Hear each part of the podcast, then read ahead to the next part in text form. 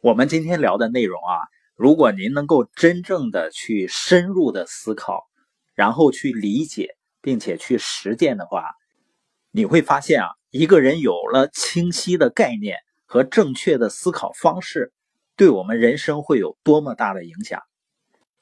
你曾经有没有过这样的念头，或者听别人这样说过？我早就知道了，或者是呢？我怎么才知道呢？我要是早知道就好了。还有的人是这样面对一个机会的时候，他说：“现在晚了。”你会发现很多人都有过类似的念头，不过呢，很少有人认真的去反思、认真的去思考这些念头究竟对我们来说意味着什么，究竟对你有什么样的影响。如果它有不好的影响的话，怎么做才能够避免以后受到同样的影响？你发现人们说啊，我早就知道了，是什么意思呢？就是你不用再说了，我已经了解了。实际上，我想问的是，如果它是一个机会的话，而有很多人也受益于这个机会，你早就知道了，那你为什么没有受益呢？那当初阻碍我们把握机会的障碍究竟在哪？是陈旧的观念啊，还是缺乏行动力呢？你发现，如果一个人是这样思考的话，他的思考质量会不会提升呢？那未来把握机会的可能性会不会提高呢？就不会一辈子总是面对机会的时候感慨“我早就知道了”。实际上，早知道一点用都没有。真正的深入了解，并且去实践，这才会有价值。那还有的人呢，他是这样的反应：他说：“我怎么才知道呢？”然后呢，就没有然后了。这么说话的人，潜台词是什么呢？就好像是你要早知道，你就会不一样似的。那另一个版本呢，就是有些人呢，他面对机会的时候，他会说呢。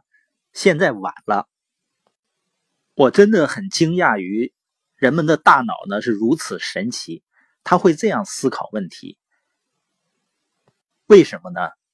你想想看，你面对一件事情是早晚重要，还是对错重要？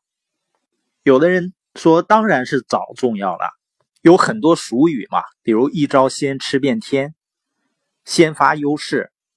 我给大家举个例子啊，可口可乐呢是一八八九年成立的，一百年以后呢，也就是一九八八年，巴菲特呢开始买入可口可乐的股票。那个时候，可口可乐呢市值已经涨了几十倍，甚至上百倍了。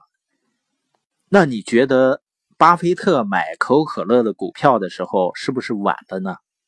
但是现在呢，巴菲特在可口可乐的股票上已经赚了超过一百亿美元，那你说，如果他要早一些买，是不是赚的更多呢？可口可乐呢，第一年上市的时候，它的股票是一美金一股，一年以后呢，跌了一半，变成了五毛钱一股。那会不会有刚上市的时候就有人买呢？肯定有很多人买，他们比巴菲特知道的也早，买的也早。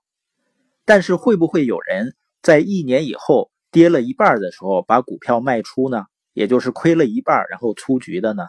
肯定是大有人在。那亏了一半是不是就意味着可口可乐刚上市的时候这些人买股票的决策是错的呢？不是的，他的决策是对的，但是呢他没能够坚持。所以呢早不早根本不重要。关键在于对不对？事实上呢，更关键的点在于你是否长期的对。所以呢，以后你就不用有幻觉了，就好像是你早点知道，你的生活、人生真的就会不一样似的。在有的领域呢，先发有优势，但有的时候呢，后发也有后发的优势。那重点在于这件事情本身要是对的，就像巴菲特说的。如果一家伟大的企业，你什么时候进入，它仍然是伟大的企业，它仍然会带来增长。如果你选择是错的，那即使是早的话，那还是错的。当我们有这样的正确认知以后呢，你就不会懊悔过去所错失的机会，也不用担心未来没有机会。当然呢，我们说早不是关键因素，但是你也不能永远都不出发。这一节呢，也不能成为那些找借口的专家迟迟不行动的理由了。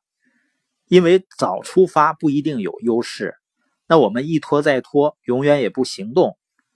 永远也不出发，那也没有任何优势。那我们这一节的核心和重点呢，就是我们未来在思考一个机会或者一个投资的时候，不要以早晚来衡量，要以价值来衡量，也就是这件事情本身是不是对的。